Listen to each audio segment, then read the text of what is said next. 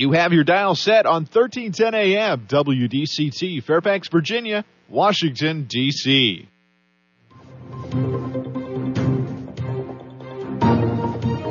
워싱턴과 미국, 그리고 세계의 흐름을 짚어보는 라디오 워싱턴의 시사 토크쇼.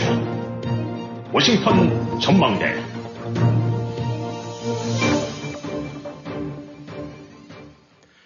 청취자 여러분 안녕하셨습니까? 초여름이 시작되자마자 흡사 장마가 함께 시작한 듯한 그런 느낌이 드는 오늘입니다. 이것을 보면은 편한 세상만 추구하는 우리들의 마음이 어리석다는 생각이 듭니다. 쿠바 하면은 제일 먼저 떠오르는 것이 케네디 대통령이 제일 먼저 떠오르게 되는데 구소련과 미국과의 관계 그런데 이번에는 이 중국이 전면에 나서는 듯한 모습을 보이고 있습니다. 워싱턴 전망대 6월 22일 시작합니다. 우크라이나 전쟁에서 우크라이나 군의 대반격 성과가 기대에 못 미치는 것 같습니다. 러시아의 방어가 만만치 않다는 분석이 나오고 있습니다. 미국과 중국 간의 긴장이 고조되는 가운데 미 국무장관이 중국 방문이 진행이 됐지만 이 와중에 쿠바에 중국 첩보 시설이 들어섰다는 얘기도 나오면서 양측 간의 대결 구도는 갈수록 첨예해질 것으로 보입니다. 그리고 대한민국에서는 마침내 사드 배치와 관련된 안전 점검 결과가 나왔습니다. 결론은 인체에 아무 해도 없다는 것입니다. 오늘 워싱턴 전망대 미 중간 대결 구도 요소로 또 추가로 등장한 쿠바의 이슈부터 알아보도록 하겠습니다. 오늘도 김영일 해설위원 함께 하십니다. 안녕하셨습니까? 네, 안녕하십니까. 네, 쿠바 하면은 이 케네디 대통령 생각이 나고 제일 먼저 머리에 떠오르는데 쿠바에 중국의 스파이 시설이 들어선다라는 이런 얘기가 지금 들리고 있습니다. 네, 이미 도청 기지가 운영 중인 것 같아요. 네. 뭐 국무장관도 저 그런 정보 수집할 수 있는 그런 시설들, 네. 그러니까 뭐 레이더 같은 거 뭐 이런 게 있겠죠. 네. 그래서 실제로 이제 CNN 같은 데 보면 화면에 그 야자수 나무 같은 거 잔뜩 있고 그 속에 이렇게 멀찍이 이제 저거로 추정된 음. 낸다 하면 이제 그런 화면인 것 같은데 네네. 어, 이 사실 뭐 말씀하셨던 대로 그 전에 소련이랑 구소련이랑 예. 해서 쿠바 미사일 위기 해 갖고 뭐 그야말로 세계가 이제 핵전쟁에 돌입할 그런 아주 극도로 위험한 상황에 처했었다가 결국 이제 당시 소련 배들이 네. 어, 그런 이제 미사일들을 싣고 오다가 이제 되- 다시 이제 되돌아가면서 네. 어, 그 뉴비기가 해소가 됐었는데 어쨌든 이제까지 미국과의 어떤 이념 혹은 진영 간 대결에 있어서의 아, 한 상대방이라고 해야 될까 그 대축에 있었던 축은 소련이었는데 네. 또 러시아였는데 이제 이게 아름아름하다 이제 바뀌어 버렸어요. 네. 중국이 고스란히 아, 미국 관점에서 본다면 이제 그 전에 소련 흉내를 내고 다니고 있는 네. 또 그런 식의 에, 존재를 이제 부상하고 있는 것 같은데 네. 뭐 아시다시피 쿠바 하면 바로 플로리다에 뭐 보인다고 하니까 네. 맑은 날에는 100마일 거리에 이제 지금 도청기지가 운영이 중인 것 같아요. 음. 근데 뭐 쿠바도 말 그대로 뭐 독립국가고 또 뭐 그러니까 어, 그런 류의 기지나 또 시- 군사적인 협업 관계를 갖는 협력 관계를 갖는 거를 뭐 뭐라고 그럴 수는 없긴 하겠지만 어차피 네. 미국 입장에서는 그래서 제일 안전지대로 뚝 떨어져 있던 미 대륙이 어, 유일하게 어떻게 보면 가시 같은 데가 지금 쿠바인데 네. 어, 이제 이념이 다른 어, 이제 그런 국가이기 때문에 여기에 이제 도청 기지가 실제로 가동이 되고 있는 것 같고 네. 그 다음에 이것이 어, 실제 맞다고 한다면은 어, 그 다음 단계로는 예, 훨씬 더 이제 여러 가지 불편하고 어, 부담스러운 어, 그런 존재를 부상할 수 있는 거죠. 네. 예. 지금 이제 언론 보도 이런 식으로 나오고 있는데 어, 국무장관 같은 경우도 실제로 이제 정부 수집 시설 같은 경우는 가동되고 있는 것 같고 업그레이드되고 있는 것 같다. 네. 아, 라고 이제 컨펌까지 한 거니까 음. 언론보다 단순 카더라 방송은 아닌 것 같고 네. 명백하게 지금 그 중국의 존재가 어떤 형태로든 미, 쿠바를 거점으로 해서 어, 영향력을 확산해 나가고 있는 거다. 음. 하여튼 미국에 불편함을 줄 수 있는 네. 어, 쿠바, 저 러시아 문양 뭐 그전에 고스란 문양 미사일을 핵미사일을 갖다 놓은 건 아니긴 하지만 음. 바로 그 앞에다 레이더 켜놓고 들여다보고 있게 되고 된다면 뭐 여러 가지 측면에서 불편하겠죠. 네. 지난번에 그 정차 이성 식으로 해서 정찰 풍선 같은 경우도 음. 어, 굉장히 더 불편했을 때는 그렇죠. 네. 그렇다면은 지금 이 중국이 이 쿠바에 세운 이런 시설들이 어, 미국한테 직접적으로 위협이 되는 부분들이 있습니까? 뭐 직접적으로 거기서 공격용 미사일을 갖추고 있지는 않다 하더라도 네. 지난번에 이제 풍선 같은 경우가 미 대륙을 쭉 횡단해서 그것뿐만 아니라 여러 개의 풍선이 어, 돌았다고 떠 있다라고 볼 수 있고 네. 어쩌면 지금도 탐지 안 된 게 있을 수도 있는데 네. 결국 이제 풍선 같은 경우는 아, 위성과는 달리 이제 저궤도에서 이렇게 공중에 떠 있어 갖고 음. 그야말로 이제 주요 군사 기지라든가 뭐 이런 식의 또 미사일 사일로 같은데 음. 이런 데서 해갖고 오가는 뭐 이름들 다 뭐 우리가 셀폰 얻듯이 이제 무선으로 교신들이 오갈 테니까 예. 거기서 이제 도, 내용 알아듣고 파악해갖고 실시간 전송 이런 식의 뭐 이건 사실 뭐 그 중국뿐만 아니라 미국도 할 거고 예. 또 서로 간에들 할 거 아닙니까? 음. 에, 어쨌든 그런 형태의 시설 내지 장비들이 아, 자국 상공 혹은 자국 가까이 떠 있거나 존재하고 있다는 건 굉장히 부담스러운 얘기죠. 예. 이제 단순하게 이제 도청 기지를 떠나서 이제 군사 훈련 같은 어떤 공동 훈련이라든가 네. 뭐 공동 대응이라든가 뭐 음. 교육 이런 식으로 이제 업그레이드 되고 나면은 아, 이 중국군이 거기 이제 머물 거 아닙니까? 네. 아, 맨 처음에 뭐 고문단식으로 왔다가 그다음에 교관식으로 음. 뭐 어떡할 수도 있고 실제로는 이제 상주해 가는 형태로 그렇게 되고 나면 지금은 레이더 켜놓고 뭐 도청하는 뭐 이런 식의 정도로 하지만 그걸 넘어서 이제 인력들이 배치되고 장비들이 배치되고 나면 음. 사실상 쿠바라는 바로 턱 밑에 네. 어, 지금의 이제 가상의적으로 봐서는 가장 그 미국으로 봐서는 부담스러운 어, 그런 적들이 네. 적군이 어, 바로 내 코앞에 좀 배치되는 거니까 네. 어, 당연히 이제 거부감을 가질 수밖에 없죠. 음. 근데 실제로 이제 이게 단순하게 그냥 어디 뭐 레이더 시설 하나 해놓고 기술자 몇 명 정도가 아니라 네.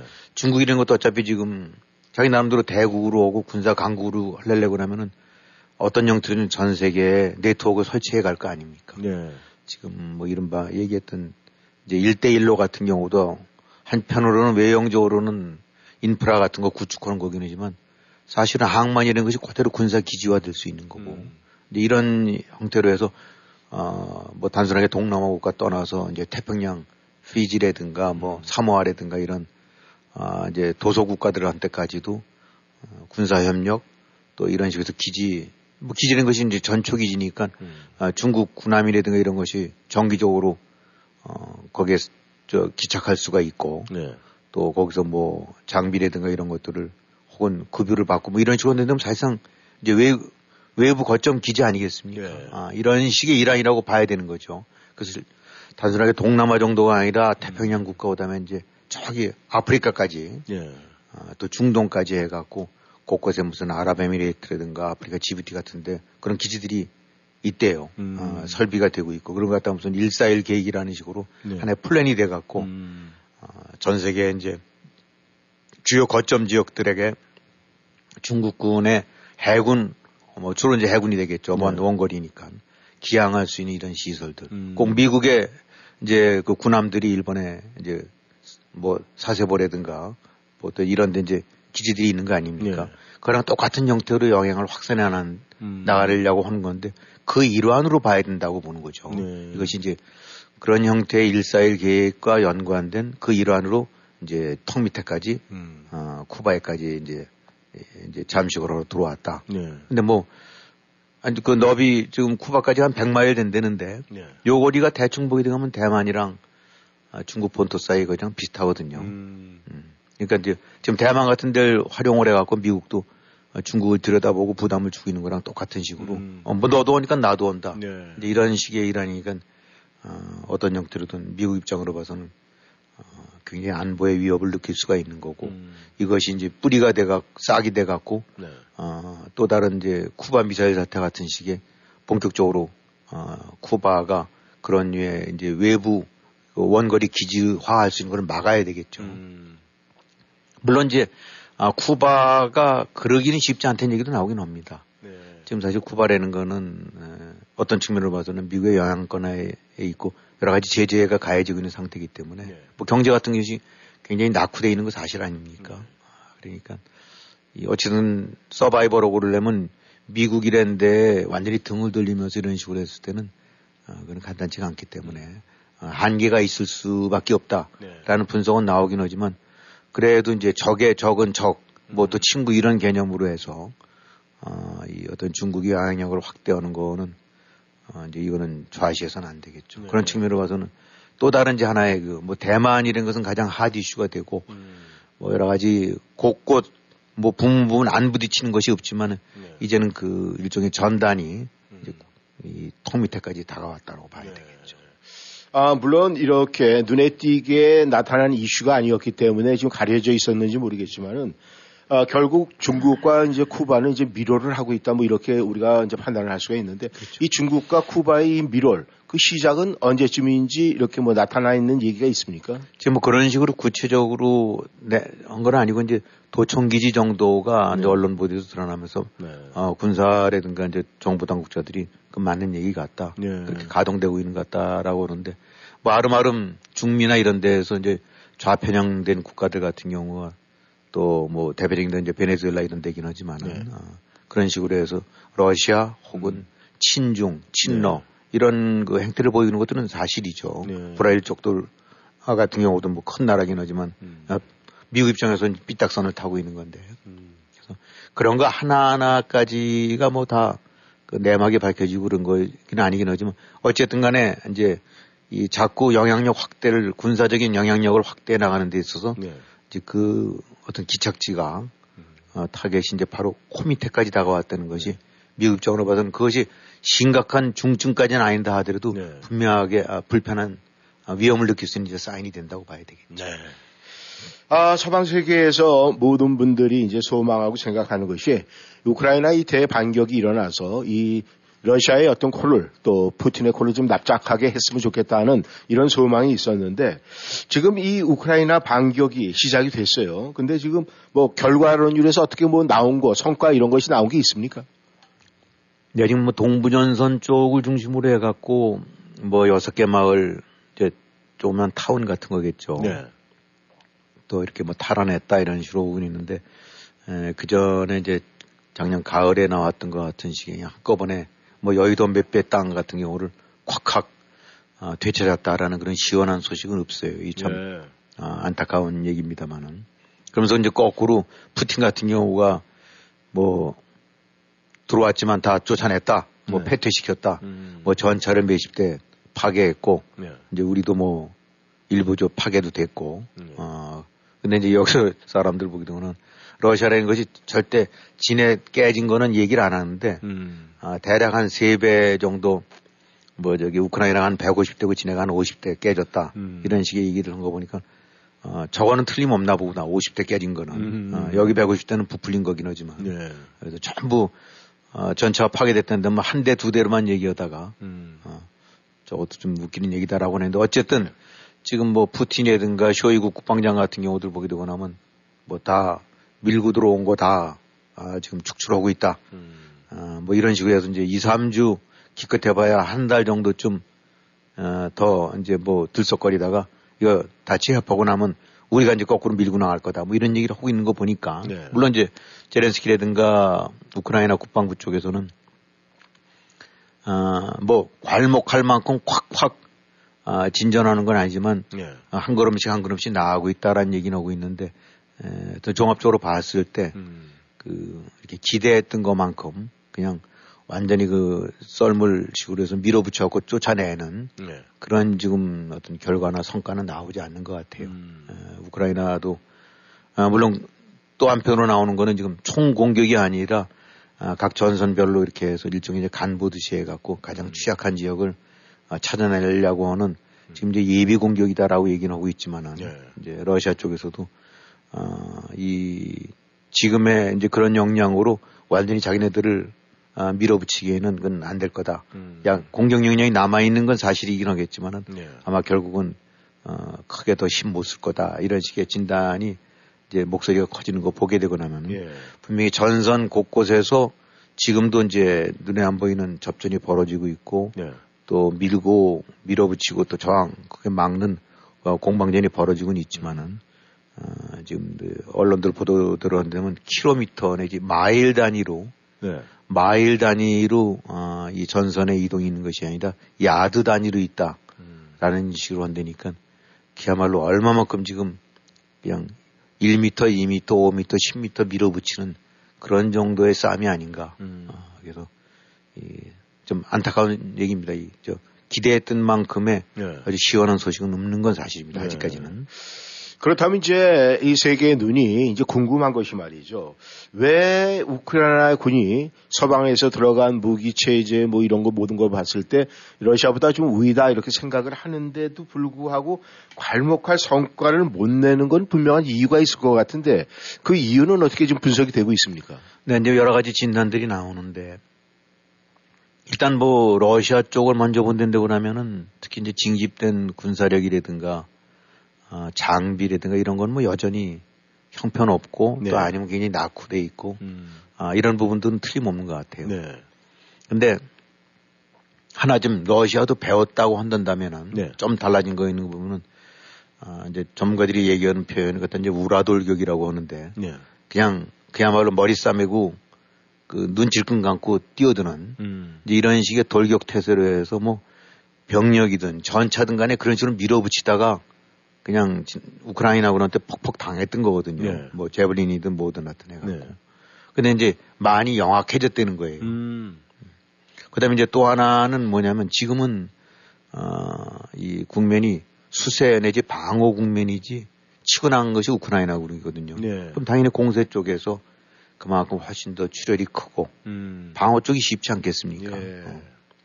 예, 지금 기본적으로 성격상 공격과 방어가 입장이 바뀌었기 때문에 음. 어, 전가가 출혈 쪽이 아, 공격군이 클 수밖에 없다. 네. 한쪽은 웅크리고 있는 데서 오는 적을 쏘는 거랑 음. 그 참호를 넘어서까지 들어가려고 그러면은 훨씬 더 많은 전력이 필요한 거 아니겠습니까? 네. 아, 그러니까 이제 이런 기본적인 성격이 다른 형태고 음. 아, 지금 우크라이나가 수세긴 하지만 기본 그 점령지를 재탈하는 거니까 이제 공세에 나섰고 네. 어, 러시아군은 점령 지역을 지키는 수세에 있는 상태이기 때문에 음. 에, 같은 전력으로서는 좀 안 되고 훨씬 더 압도적인 전력이나 대화나 어, 소기의 성과를 거둘 수 있는 것이 그 기본 속성이 다르고 음. 또 지금 우크라이나군의 대반격 이라는 것이 벌써 오래전부터 예고됐던 거고 네. 그 동안에 이제 이 우기라든가 해서 진흙탕이 되는 몇 개월이 있었대랬고 음. 어, 그러니까 그런 측면에서 러시아는 많은 대비를 했다는 거죠. 음. 예, 물론 지금 전선이 한 1000km 정도는 조이되니까 네. 그긴 전선을 다 모조리 막을 수는 없긴 하지만 그래도 예상될 만한 진경로들이 있을 거 아닙니까? 그렇죠. 뭐 한국 지형으로 본다 하더라도 뭐 동부 전선에 대략 어디로 밀고 올 거고 음. 또 지형적으로 봐갖고 또 서부 전선에서 어디쯤이 교, 도로 교량 같은 거로 봤을 때는 대규모 병력이 넘어오려면 글로 와야 된다. 뭐 이런 것들이 다 짐작이 되는 건데 네. 하여튼 그런 데를 중심으로 해갖고 많은 defense line이 쳐진 것 같아요. 음. 그래서 이제 전형적인 defense line 같은 경우 보게 되고 나면 어, 한 1.5 내지 2km 정도 폭이라는데 음.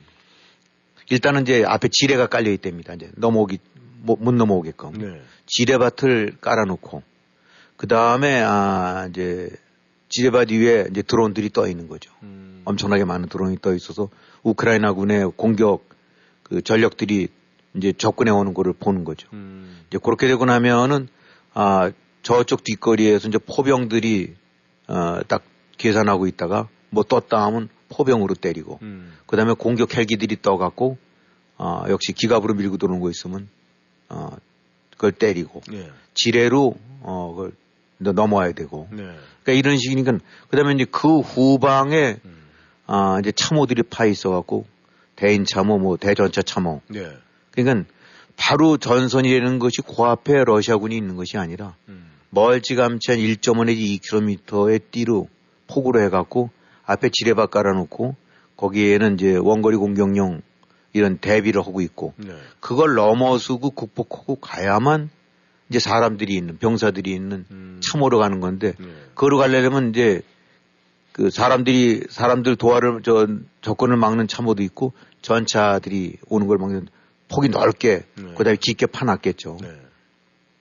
이러니까 공격군 우크라이나군 입장으로 봐서는 지뢰밭 통과해야 되고 음. 공격 헬기 피해야 되고 포병거리 뛰어야 되고 그다음에 어쩌면 공군력 같은 것이 떠갖고 근접하는 거 뒤로 때릴 수 있을 거 아닙니까? 네. 그걸 넘어서야나 겨우 사람이 있는 참호 쪽으로 가고 음. 그 참호도 타고 넘어서야나 어, 혹은 대전차 참호를 극복해야만 그 다음에 점령지로 들어갈 수 있는 거니까 네. 이게 뭐 100m, 200m 들어가는 것이 휙휙 들어갈 수 있는 것이 아니라는 음. 거죠. 더군다나 이제 우크라이나 입장으로 봐서는 이제 제일 취약한 것이 공군력인데 네. 그렇기 때문에 뭐 이제 F-16 달라고 이제 계속 오랫동안 해왔던 건데 아직까지 는건 공급이 안 된 것 같고 네. 또좀 혼다 하더라도 몇 개월은 조이 걸려야나 가을 이후에나 이제 지금 훈련 중인 사람들도 일부 투입된다고 하는데 그냥 뭐 공격을 하려면 우리가 생각해도 충분히 이제 예상할 수 있는 것이 원거리에서 또 배, 후방에서 포병으로 때리고 네. 아, 또 공군기들이 떠서 들이 아, 저공 비행하던 뭐라든 해서 그 저기 방어선을 때리고 네. 또 역시 드론 띄워갖고 거기 있는 포대라든가 이런 데를 때려야 될 거 아닙니까? 근데 미사일 같은 경우도 당연히 이제 역량이 좀 부족할 거고 충분치 네. 않을 거고 음. 무엇보다도 공군력이 부족하고 그러다 보니까 아, 사전에 정지 작업차 아, 러시아의 defense line을 완전히 초토화시킬 수 있는 음. 아, 그런 공격이 미세, 저, 미약화되는 거죠. 네. 오로지 기갑 전력이라든가 일부 미사일 전력으로 그걸 해결하기에는 음. 너무 방어선에 아, 이 폭이 두텁다. 네. 이게 바로 이제 지금 가장 큰 음. 그 부진 이유다. 그래갖고 네. 어쨌든 지금 지뢰밭에 수백만 개 지뢰가 깔려 있다니까. 네. 뭐 그거를 어 그냥 촘촘히 깔려 있는 그 지뢰밭을 통과하려고 그러면 그 사실 뭐 얼마나 많은 사상자 내지 장비 피해가 오겠어요. 네. 그러니까 이제 우리가 생각할 때는 서방 전력을 많이 갖췄기 때문에 짠 하고 그냥 어 그냥 돌격대처럼 밀어붙일 수 있다고 봤는데 네. 아 이렇게 기대는 하고 있겠지만 음. 전선 현장에서는 어, 곳곳에 이런 아주 폭이 두텁고 아, 이런 띠들 방어 띠들이 돼 있는데 음. 이거를 극복하기가 쉽지 않은 것 같아요. 네. 그러니까 아, 마일 단위로 진군하는 것이 아니라 해봐야 야드 단위로 간다. 음. 예, 그러니까 뭐 야드라는 것은 그야말로 1m, 2m 단위인데 네. 예, 얼마만큼 지금 힘들지가 이제 짐작이 되는데 네. 뭐 그런 측면으로 봐서는 아, 이 결국은 아, 이 앞, 앞길이 간단치가 않다. 음. 쉽지는 않다라고 네. 이제 예상들 하고 있는 거죠. 네. 지금 이제 김 의원님께서 말씀하신 그 상황을 이제 쭉 들어보면 저희가 충분히 인지 이해가 가는데 말이죠. 근데 이제 문제는 이 전쟁이 이렇게 길어지면서 1년이 넘어가고 이제 2년 차 이렇게 들어가는데 이렇게 되면 이제 서방 세계에서도 많은 지원을 아끼지 않고는 했지만 그래도 이제 피로감이라는 게 생겨가지고 그렇겠죠. 예. 나름대로 여러 가지 이제 문제점이 돌출이 되는데 그렇다면은 만약에 이 전쟁이 장기화로 간다라고 하면은 그 가능성이라든가 이런 건 지금 엿볼 수가 있겠습니까? 어느 정도로? 지금 사실 많은 사람들이 기대했던 것이 야 이번 대, 춘계 뭐 아니면 이제 우크라이나 대반격 때 네. 그냥 저 크림반도도 그러고 동부전선 쪽도 그래갖고 아주 완전히 밀어붙여갖고 전부 주랭랑치게 만들었으면 음. 어쨌든 아 지금 푸틴도 이 전쟁을 마냥 갈 수가 없고 네. 어, 그야말로 이제 휴전 내지 종전식으로 간다는데 그러면은 아, 우크라이나 쪽이 주도권을 진식으로 해서 좋은 결과가 오지 않을까라고 이제 다들 기대하고 있고 네. 서방국들도 이제 그런 입장에서 지원하고 있는 건데 음.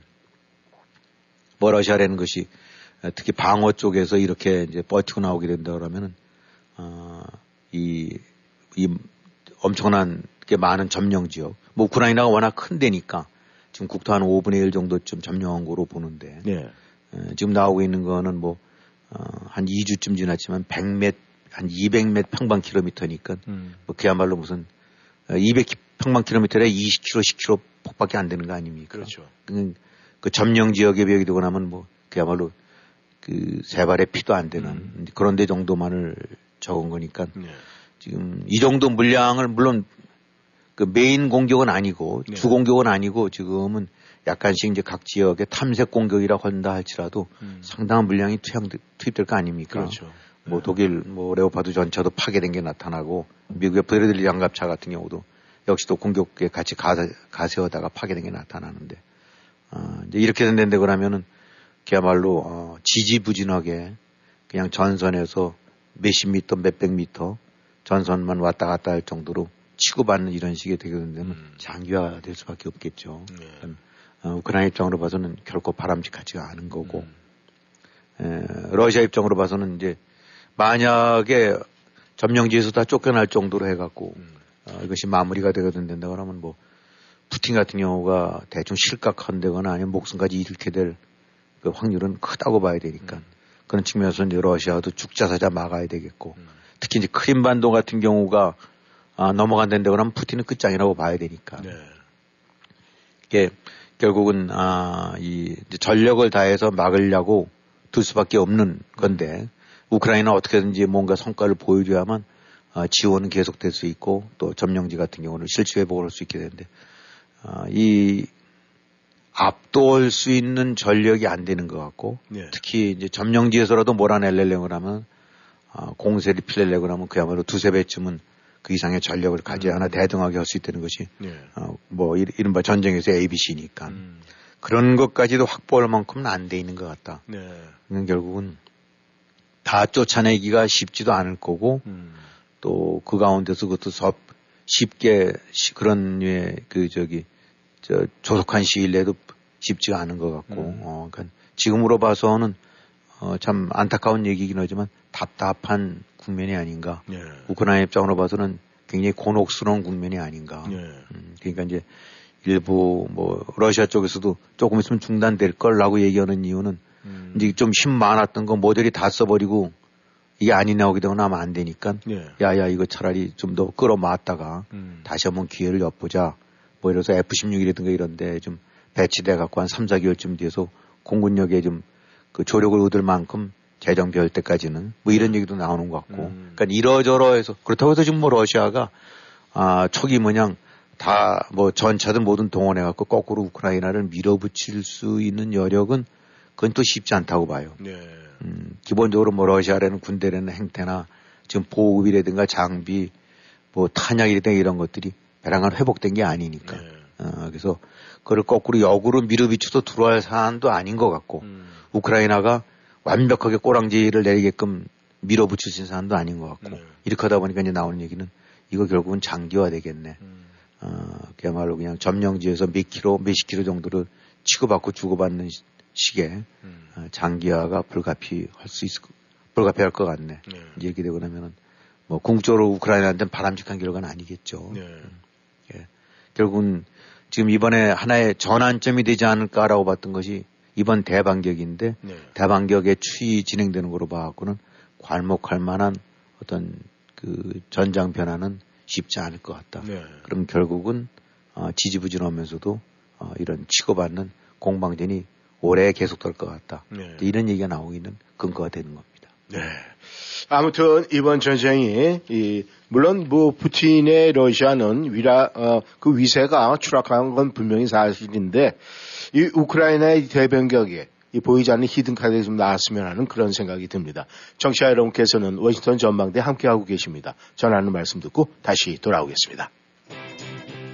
세포드 브라운 현대 페어팩스 여름의 길목 6월 현대가 드리는 행복 2023년 아이오닉 5 2023년 엘란트라 최대 36개월 0.99% APR 적용. 모든 유세포드 브라운 현대자동차는 미국 최고 수준의 10년 10만 마일 무상 서비스와 owner assurance가 지원됩니다. 페어팩스 블루버드에 위치한 세포드 브라운 현대 페어팩스를 방문하세요. 703-352-0444 세포드 브라운 현대 페어팩스.com 0.99% APR 36개월 할부 기준은 credit이 승인된 분에게 해당되며 승용차 가격 1000불당 월 28불이 적용됩니다. 모든 고객이 이 조건에 해당되진 않으며 자세한 사항은 dealer shop에 문의하세요. 2023년 7월 5일까지 유효합니다.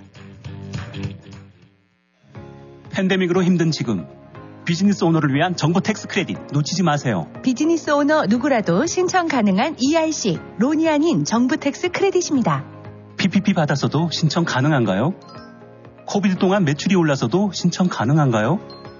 어떤 업종이라도 신청 가능한가요? 네, 가능합니다. 지금 전화하셔서 ERC 전문가에게 문의하세요.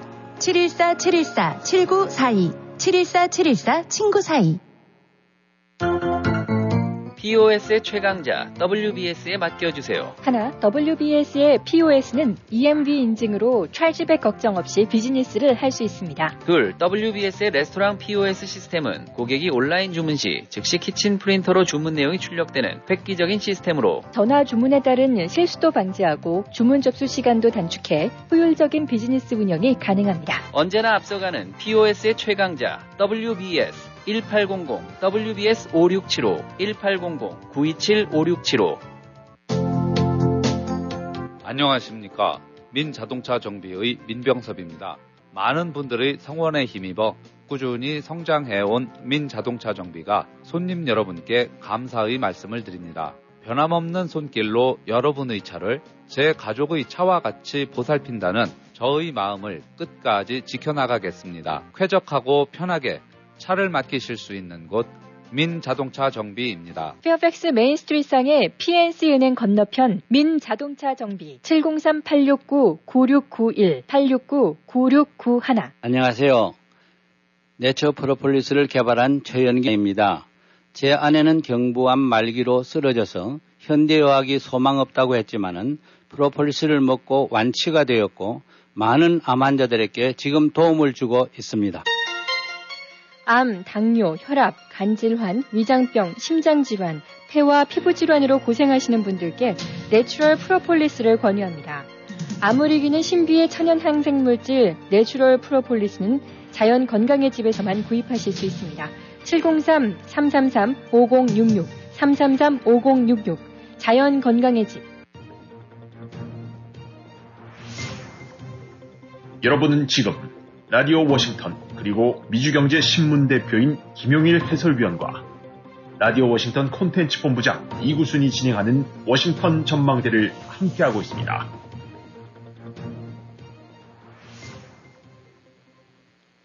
전하는 말씀 듣고 다시 돌아왔습니다. 청취자 여러분께서는 워싱턴 전망대 함께하고 계십니다. 예전에 이명박 정부 시절에는 광우병, 그리고 이 박근혜 정부 시절에는 이 사드, 그리고 현재 진행 중인 것은 아, 후쿠야마 그 원전 오염수 문제로 이 정부와 또 야당과 첨예한 대립을 하고 있습니다. 그런데 여러분들께서도 다 아시겠지만은 한국에 문제 많았던 사드 배치에 관한 네, 이 평가가 나왔습니다. 많은 국민들이 어떤 결과가 나왔는지 주목을 끌고 있는 가운데 이 평가 김 의원님 어떻게 나왔습니까? 근데 지금 경상북도 성주에 있죠. 어, 이제 사드 저 정식 명칭으로 이제 고고도 어, 미사일 방어 체계 하여튼 높은 저 이 고도 높은 데서 네. 미사일 넘어오는 미사일을 이제 그를 격추시켜서 방어하는 이제 그런 그런 시설이 이제 사드인데 네. 사드가 이제 어, 2017년에 이제 한국에 배치가 됐죠. 네. 임시로 이제 템포러를 우선 갖다 놓은 거예요. 네. 이제 그 이후로부터 뭐 지금 이제 횟수로는 7년, 이제 한 6년 동안에 이 사드가 어떻게 보면 참 그 운, 그냥 지- 지나, 지고 지난한 음. 길 걸어왔었죠. 예. 어, 이, 근데 이제 이걸 두고 어, 이 미사일 이제 사드가 배치가 되고 나니까 이제 여기서부터 이제 들고 일어나 갖고 네. 어, 이제 중국 어, 떼짱 부리면 어깃장 부리면서 그거 음. 하지 말라고 온갖 압박을 가했고 박근혜 정부 쪽에서 어, 일단은 허는고로 갔다가 네. 그래서 이제 갖다 놓고 나는데 그 다음에 이제 문재인 정부 들어서서 네. 어, 그야말로 그냥 뭉치기, 뭉, 저, 뭉개고 싸기 이런 식으로 음. 같은 개념으로 해서 아, 이거를 어떤 형식으로든 어, 제대로 가동이 안 되게끔 사실상 이제 방해를 해왔던 거죠. 네. 그러면서 이제 등장했었던 가장 큰 이슈가 그 사드가 뭔지 모르지만 몇백 킬로, 몇천 킬로미터를 가는 미사일 탐지 시설이란다. 네. 어, 그 탐지 기능을 그 과정에서 어, 뭐 엄청난 전자파 내지 무슨 극초단파 전자파 이런 것이 나온단다. 네. 그게 사람한테 아주 음. 너무 인체에서 뭐 하기 때문에 그거고 나면 큰일 난다더라. 네. 이것이 이제 이른바 사드에 관한 가장 그 사드 괴담이라고 해야 될까? 네. 사드 선동. 음. 이게 이제 요체였어요. 네. 그래서 뭐 정치권에서는 어, 대놓고라기보다는 묵시적으로 다 뭉기면서 특히 이제 문재인 정권 그 이제 그 그룹들 속에서 네. 어, 여러 가지 방식으로 해서 이제 이거를 소극적으로 대처를 하고 그 다음에 이제 전면에 나섰던 거는 이른바 그 지역 주민들 네. 무슨 저기 사드 어 저기 배치 반대위원회 뭐 이런 음. 것들이 있어갖고 네. 동네 이제 바로 그 저 배치된 골프장 네. 그전에 골프장 했던 데는데 이제 그 지역에 일대 살고 있는 사람들을 음. 라는 사람들로 중심으로 해서 음. 어쨌든 그, 에, 그 사람들이 얼마나 관여가 되는지 모르기는 하겠습니다만 외부 네. 원정꾼들이 얼마나 있는지 모르겠습니다만 해갖고 아, 뭐, 그 당시에 이제 지금 미, 저 민주당, 네. 아, 뭐, 야, 의- 의원들도 상당수 가세요. 그럼 이재명까지도 다 포함해갖고 음. 해서. 하여튼 한마디로 요점은 그거 되고 나면 사람이 죽는데더라. 아주 네. 치명타를 입는데더라. 음. 그런 데려면 이제 그렇게 하려면 이제 그거를 파악하는 것이 그걸 조사하는 것이 이른바 환경 평가거든요. 음. 어, 과연 이제 얼마만큼 이것이 인체에 유해한 영향력을 미치는가. 예. 그 환경 평가 자체를 문재인 정권 때는 뭉겼어요. 음. 이런저런 이유로 잠깐이면 끝날 수 있는 것들을. 네. 왜냐면 아, 뭐 알았 그건 뭐 누구든지 알 만한 일이니까. 음. 그랬다가 그 환경 평가라는 것이 결국은 7년 만에 이제 나왔는데 네. 아 이게 한마디로 이 지금 나오는 그 저기 인체 보호 기준이 뭐 있나 봐요. 네. 쭉 해서 하게 되고 나면 이제 보호 기준이 나오는 거. 이제 이 정도쯤까지는 별 무해하다. 음. 뭐 항상 전자판 나온다니까. 네. 자연적으로도 나올 수가 있고. 어, 그 다음에 우리가 이제 흔히 말하는 그 저기 셀폰 있지 않습니까? 예, 예, 예. 기지국. 네. 이렇게 쭉쭉 건설해 놓잖아요. 예. 그 주변에 전자파가 실제로 나온대요. 네. 근데, 아, 보통 이제 허용치로 기준을 잡고 있는 것이, 음. 아, 이 100이라고 친댄데 그러면 네. 기지국 같은 경우는 한 6 정도 나오나 봐요. 네. 그러니까 기지국에서 나오는 거예요. 음. 어. 그러니까 이제 한 6% 정도 나온다고 하는데 이건 해봤더니 아, 0.189%. 음. 그러니까 0.19%까지 그 반올림에서 0.2%. 음. 그러니까 기지국 설치하는 거에 30분의 1 음. 정도밖에 안 되는 거니까 뭐 이거는 그게 뭐 아예 그러니까 기준의 530분의 1 수준이 되니까 음. 아무 의미도 없는 숫자겠죠. 네. 어, 그러니까 그냥 그것이 그것도 이상하다는 데면 우리가 흔히 볼 수 있는 기지국 그거에 아, 대략 아, 훨씬 못 미치는. 음. 그러니까 한 30분의 1밖에 안 되는. 예. 이게 뭐 그야말로 그냥 농담 수준도 안 되고 아무 의미도 없는 건데 음. 어, 이렇게 조사해봤더니 나왔다 그 얘기죠. 그러니까 이거 갖고 참 얼마나 난리구뚜를 펼쳤습니까? 음. 뭐 거기 뭐 의원들 뭐 전 정치인들 가갖고 뭐 그냥 무슨 저 그런 그저 이벤트 벌여갖고 노래들 부르고 가사 바꾼 노래 불러갖고 그 다음에 이걸 오게 되고 나면 뭐 저기 통닭 튀기듯이 음. 레인지에 튀긴 것처럼 된다. 어, 그 다음에 무슨 추미애 같은 사람은 뭐 어디서 주워 들은 건지 모르긴 하지만 뭐저3몇 킬로 이내에 있으면 뭐 그냥 완전히 통닭처럼 튀겨진다는 얘기 하고 네. 어. 그 다음에 무슨 성주가 뭐 우리 그 전에 지리 시간에 본 거면 거기 참외가 저건가 보죠. 유명한가 보죠. 예, 예. 뭐 말은 들었지만 저도 먹어본 적은 없는 것 같은데 예. 허다못해 참외밭도 음. 전자파에 오염이 돼서 어, 못 먹는다 해서 갈아엎고 예. 기가 막힌 일이죠. 예. 어. 그래서 그 환경 평가 해보면 되는 건데 네. 그야말로 전문가들이 앉아서 쭉쭉 해갖고 음. 어 우리 뭐 저기 원자력 했다면 가이거 계수기라는 식으로 들으면 띠띠띠띠 하고 수- 반을 나오는 거 아닙니까? 예, 예. 어. 그거 해보면 즉시 판명이 되는 건데 음. 그걸 뭉기고 미루고 미루고 말로 그렇게 해서 사람들 해갖고 더 가당치도 않은 거는 문재인 정권 때 이거 대처였죠. 음. 그 무슨 대책위원회 무슨 반대위원회 이런 사람들이 그야말로 동네 아저씨 아줌마들이 음. 검문소 세워갖고 예. 그 기지로 들어가는 아 기지가 간 가동되고 그러려면 거기 주둔하고 있는 병력들도 있고 장비도 있고 그러면 식량도 들어가야 그렇죠. 되고 물도 들어가야 되고 연료도 들어가야 될 거 아닙니까? 그걸 못 들어가게 막았잖아요. 예. 그거 막으니까 결국은 헬리콥터 떠갖고 음. 헬기로 수송을 해서 공중 수송을 해서 갖다 바치는 거. 음. 그러다가 미 국방부 장관이 와서 딱 가봤더니 뭐 정화조서부터 시작해서 안 되고 나서 그냥 뭐 열악한 게 보통 심각한 게 아니니까 음. 그야말로 뿔대로 확 냈나 봐요. 음. 어떻게 이따위로 할 수 있느냐. 음. 어. 그래서 씨, 그야말로 기급을 해갖고 언론 또 그건 좀 적어. 그러나 여전히 안 되고다 윤석열 정부 들어서 갖고 예. 그 무슨 멋대로 검문, 멋대로 통제하는 거 다 막아서 그나마 이제 보급 차량들 들어서고 음. 그러다가 이제 환경평가하고 나왔더니 인체 기준에 해라고 할 수 있는 거 잡아놓은 거예요. 530분의 1이다. 예. 그러니까 결국은 뭐 길, 긴 얘기가 필요 없이 그냥 선동이었다. 음. 아, 이 과학적인 사실 팩트에 근거하지 않은 예. 아, 그런 선동, 그 선동을 정치인들이 주축이 돼서 했고 네. 이른바 무슨 시민단체 아, 뭐 어쩌고는 시위꾼들이 주도가 돼갖고 했고 거기에 같이 뭐 주민들도 일부 가담해 갖고 어, 어, 그야말로 같이 선동 소 이제 나팔수 노릇들을 했고 네.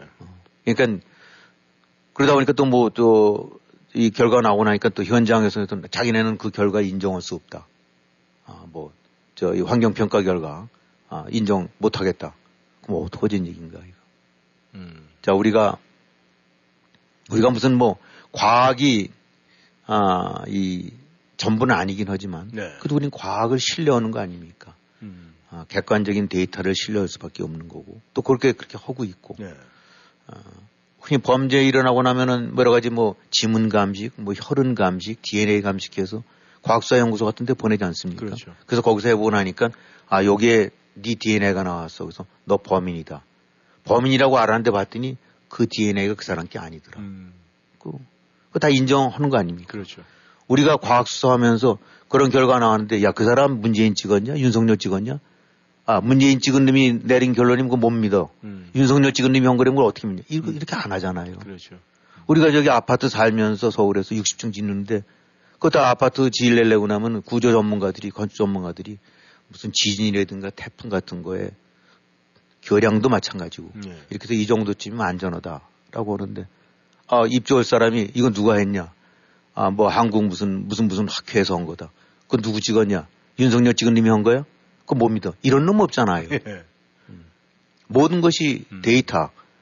어, 원자력도 마찬가지고. 원자력 주- 원자력 발전소 주변에서 살만하냐 안 하냐 같은 경우 누가 합니까? 결국은 원자력 전문가들이 온갖 기기라든가 그런 과학적인 근거를 제시해서 이 정도면 살만하다. 인체에 영향 미치는 거 없다. 그럼 그건 믿고 하는 거 아닙니까? 그걸 믿어야 되고. 어, 저 자신도 한참 전에 이제 현장에서 있을 때 한번 일본 원자력 발전소 취재를 간 적이 있었습니다만 들어가 봤어요. 어, 그래 갔더니 저 안내하면서 여기가 바로 노심 딱, 요 바로 밑에 원자로가 있다라고 하는데 사실 뜨끔해지더라고요. 그냥 괜찮냐, 괜찮대요.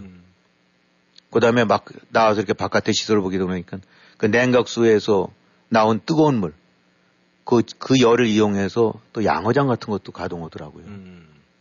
그래서 물어봤죠. 저 먹냐? 했더니 자기네 먹는데요. 예. 그러니까 결국은 어, 모든 사람들이 생활하는 것이 법이 그렇고 다 객관 데이터 팩트에 의거해서 하면 되는 거 아닙니까? 그렇게 해서 그러면은 어, 야 지금 환경평가에 누가 있느냐 인정할 수가 없다. 그럼 우리 전문가가 우리 쪽 아, 문재인 쪽 지지하는 성향을 가진 전문가가 해보든지. 그러나 그 사람들이 해봤다 하더라도 과학자라고 왔는데 그러면 같은 결과가 나올 수밖에 없을 거 아닙니까? 그렇게 해서 나온 결과만 적어야 되는데 그렇게 해서 팩트로 판정하게 되면 너무 간단한 일인데 7년을 걸린 거죠. 예. 이것인 건 이건 팩트에 근거한 것이 아니라 한마디로 선동, 아, 정치적인 목적을 지닌 선동에 의한 그동안의 소란이라고 볼 수밖에 없는 거죠. 너무 간단한 일을 길게 돌아온 거예요. 예. 이 세상에 보면은 그래도 이 나는 똑똑하다 이런 사람들이 대부분일 거라 생각을 하는데 왜 이 카더라 정보에는 그렇게 약해지고 어, 100% 신뢰를 하는지 그 이유를 잘 모르겠습니다. 그렇죠. 예. 예, 근데 아, 지금 김 의원께서 말씀하신 대로 이런 모든 것들이 이제 포함된 이 사항이 됐어요. 그런데 이제 가장 중요한 건 우리가 이 사드가 사실 중국과의 외교적인 큰 문제가 이제 아, 전면에 등장을 하지 않았습니까? 그렇다면은 이 중국도 어떤 문제, 어떤 이유 때문에 이 사드 배치 반대해 왔는데 또 반대한 이유 있을 거 아닙니까? 그렇죠. 어. 이제 우리가 요거를 했었을 때 사드 배치의 가장 큰 이유는 북한으로서 넘어오는 미사일들을 방어를 하겠다. 네. 탐지를 해서 요격을 하고 네. 어, 제압을 하겠다라는 목적이다. 하지만 중국이 길길이 뛰었죠. 네. 지금도 반대하고 있고 또 앞으로도 반대할 거고. 그럼 중국은 왜 반대하느냐? 네. 니네 나라 거 쏘는 것도 어, 또 아니고 중국 쪽에 북한 쪽을 저 미사일들을 저, 저, 저 막, 막고자 하는 거라는 건데. 네. 근데 중국은 보게 되면 이유는 있는 것 같다고 그래요. 음. 아, 전문가들 지적하는 거 보게 되고 나면. 네. 자, 이제 중국은 항상 염두에 이제 미국과의 전쟁 내지 대결을 그 의식하고 있는 거 아닙니까? 그렇죠. 음. 사실 이제 입장을 바꿔놓고서 본다고 그러면 지금 아주 중국 하면 이를 갈고 있는데 음. 중국 입장에서 본다면 답답하게 짝이 없는 게 그 나라예요. 음.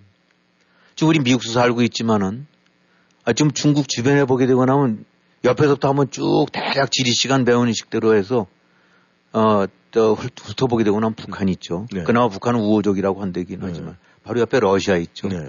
지금 둘이 짝짝꿍 오는 것 같긴 하지만 사실 곰이랑 이, 저 러시아 곰과의 상대는 아, 결코 그 항상 그 안심할 수 없는 아, 그 서로 신뢰가 안 되는 관계거든요. 네.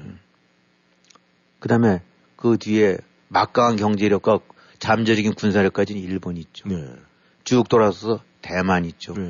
동남아 쪽은 편하냐 그러면 거기 까칠한 베트남이 있죠. 네. 뭐 함부로 대들진 않긴 하겠지만은 어쩌면 동남아국들 같은 경우도 어 완전 친중국 우호국이라고는 할 수 없고 압박에 서 있는 약간의 이제 그 수- 소극적인 동조하는 나라들이고 거기 필리핀의 군사기지 있고 또좀 더 돌아가게 되고 나면 인도 파키스탄이 있죠. 저쪽으로 가게 되고 나면 이제 중앙아시아 쪽이랑 접근해 있죠. 하나같이 그다음에 이쪽으로는 더 어, 하게 되면 이제 러시아랑 돼 있죠. 그러니까 중국 입장에서 보게 되고 나면은 완전히 돌아보면은 적국 아니면 간단치 않은 껄끄 껄끄 저 껄끄러운 나라다. 네. 그걸 만약에 좀 미국이랑 비교한다고 하면 캐나다 자리에 러시아가 있어야 되고 멕시코 자리에 중국이 있어야 있어야 된다거나 뭐 이런 식으로 된다는데 그렇지만 미국은 얼마나 지금 어, 편합니까? 네. 위아래가 다 우방 우원해지 최소한도 적국은 아닌 음. 그다음에 바다로 뚝 떨어져 있어 이 벽이 쳐져 있죠. 네.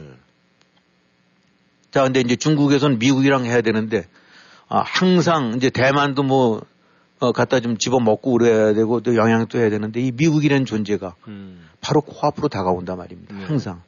근데 미국에서 어, 가장 큰 이제 위협적인 미군의 군사력은 뭐 전투기 폭격기도 있을 수 있긴 하지만 항모거든요.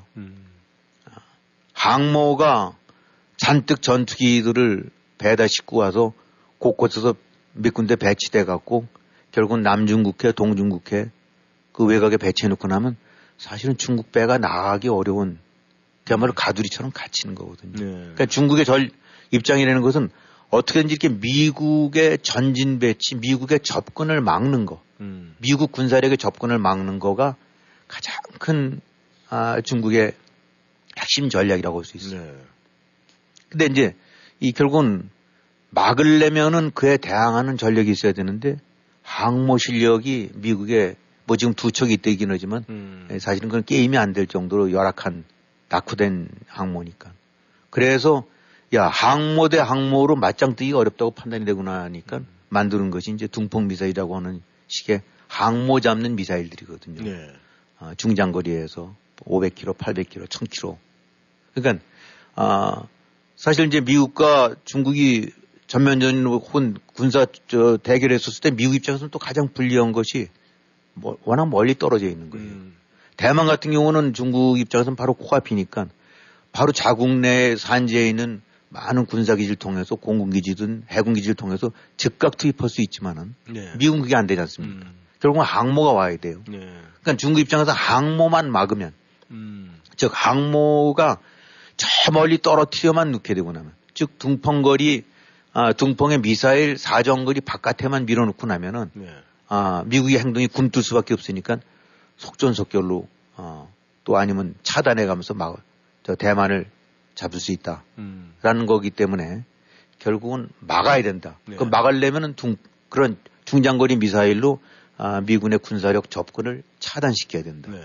근데 그것에 굉장히 짐을 주는 것이 바로 이 사드 미사일이라는 거예요. 음. 지금 사드 미사일 같은 경우는 뭐 종말 단계 아니면 전진 모드 이런 식으로 하게 된다면 한 전진 모드 이렇게 모드를 바꿔놓고 나면 한 2,000km까지 탐지가 되나 봐요. 음. 그러면 이 사드를 통해서 쭉 배치된 걸 보게 되고 나면은 예. 이 미국의 항모 내지 이런 것들을 위협할 수 있는 그런 미사일의 위치가 음. 파악이 될 거고 네. 혹은 움직일 때 선제 타격을 가할 수 있고 음. 그렇게 되면 중국 입장으로 봐서는 이 항모를 접근 못 시키는 것뿐 아니라 뭐 괌이라든가 하와이 같은 데까지도 압박을 가할 수 있는 미사일로 음. 어, 그래서 뭔가 대칭을 이루어야 되는데 이게 안 된다는 거죠. 사전 탐지가 되고 나면 네. 위치가.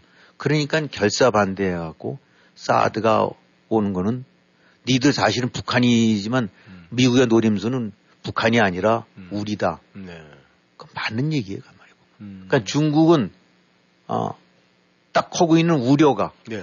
어, 또 실제로 군사적으로 압박을 가할 수 있는 것이 아, 그 이런 사드로 인한 음. 그러니까 소위 반접근, 엔티 그 억세스라는 이런 거를 해야 되는데 네. 그거를 할 수 있는 가장 핵심적인 역량인 미사일의 위치를 탐지하고 그거를 때로는 먼저 때리 공격받을 수 있는 음. 그런 탐지 능력을 가진 사드가 바로 코앞에 배치된다는 것이 너무 싫은 거죠. 네. 그러니까 반대하는 거예요. 음. 근데 이 사드라는 것도 어, 또 다른 관점에서 전문가들이 얘기하는 거 보게 되고 나면 이것이 방어 무기 같긴 하지만은 음. 사실은 공격 무기가 될 수 있다는 게 왜 그러느냐. 네. 지금 아, 중국이든 러시아든 간에 핵 잔뜩 갖고 있고 미국이 또 갖고 있긴 하지만 음. 소위 핵 억지력이라는 건 뭐냐면 1차 공격을 가했을 때 아, 내가 한 대는 맞지만 너도 죽일 수 있는 우리도 보복 능력이 있다. 네. 이것이 바로 핵 억지력이거든요.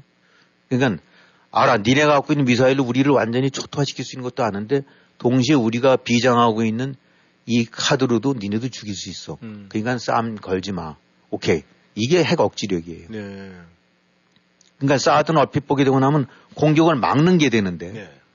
그런데 이게 아, 공격을 막을 수 있다라고 판단되고 나면 사람 생각이 달라질 수 있다는 거죠. 음. 그러니까 막는 거지만 사실은 막을 수 있는 능력이 생긴다는데 그러면 때릴 수 있는 생각이 된다는 거죠. 네. 그러니까 중국 입장으로 봐서는 자꾸 이제 우리는 중국 그냥 완전히 이 몹쓸 인간, 몹쓸 나라 이런 식으로 해서 이제 하긴 하는데 중국 관점에서 본다고 한다는데 그러면 미국을 못 믿을 거 아닙니까? 네. 그럼 우리의 보복 능력을 와해시키고 한다면 미국이 때릴 수도 있는 거 아니냐. 음. 우리 미국 입장에서는 미국이 왜 때리냐라고 그러지만 중국 입장에서는 그 의심 많은 사람들이 그렇죠. 그럴 수도 네. 있겠죠. 네. 그러니까 사드. 음. 자, 이렇게 얘기했는데 이해는 가요. 네. 그리고 내가 중국이라도 어쩌면 막을 거예요. 음. 자, 그러면 중국의 사드 배치는 충분히 메이크 센서하다. 음. 납득할 만하다. 예. 근데 거기는 그런데 그러면 왜 문재인 패거리들이라든가 반대하는 이유는 뭐냐 그러면 이제 음. 다시 우리로 돌아간다는데 그러면 예. 아니 중국은 그렇다 치자. 네. 분명히 들어보고 나니까 그럴듯하네. 음. 근데 니들은 왜 반대하냐? 음. 반대 이유가 뭐냐? 그럼 결국은 두 가지 아닙니까? 뭔가 중국 내지 이런 거기에 앞잡이 아니면은 네. 아, 정치적으로든 뭐든 그러니까 음. 결국은 사드 반대는 중국의 이익이 되는 일이란 말입니다. 예. 아 그러면 애당초부터 나는 중국과 살 거다, 중국과 같이 할 거다라고 했는데 음. 그러면 그것도 일관성은 있어요. 네. 우리는 미국을 버리고 중국과 같이 해야 되기 때문에 중국이 불편해하는 일은 막아야 된다. 내 정치 노선은 안 되겠다. 예. 그런 걸 지지하면 날 찍으셔. 음. 라고 표방을 했단다면 그것도 이해가 간다. 음. 그것도 아니고. 네. 그러면서 내세웠던 것이 아, 인체 위험하다. 음. 내세웠던 것이. 그렇게 되고 나면 이제 이 결과가 나오게 되고 나면은 네. 제대로 된 정치인이면 우린 정치에 있어서 완벽을 구하는 건 아니고 네. 정책이라든가 이런 데 있어서 미스가 있을 수 있다는 걸 압니다. 네. 그렇게 옳다고 믿었지만은 그것이 잘못된 믿음일 수도 있는 거거든요. 음.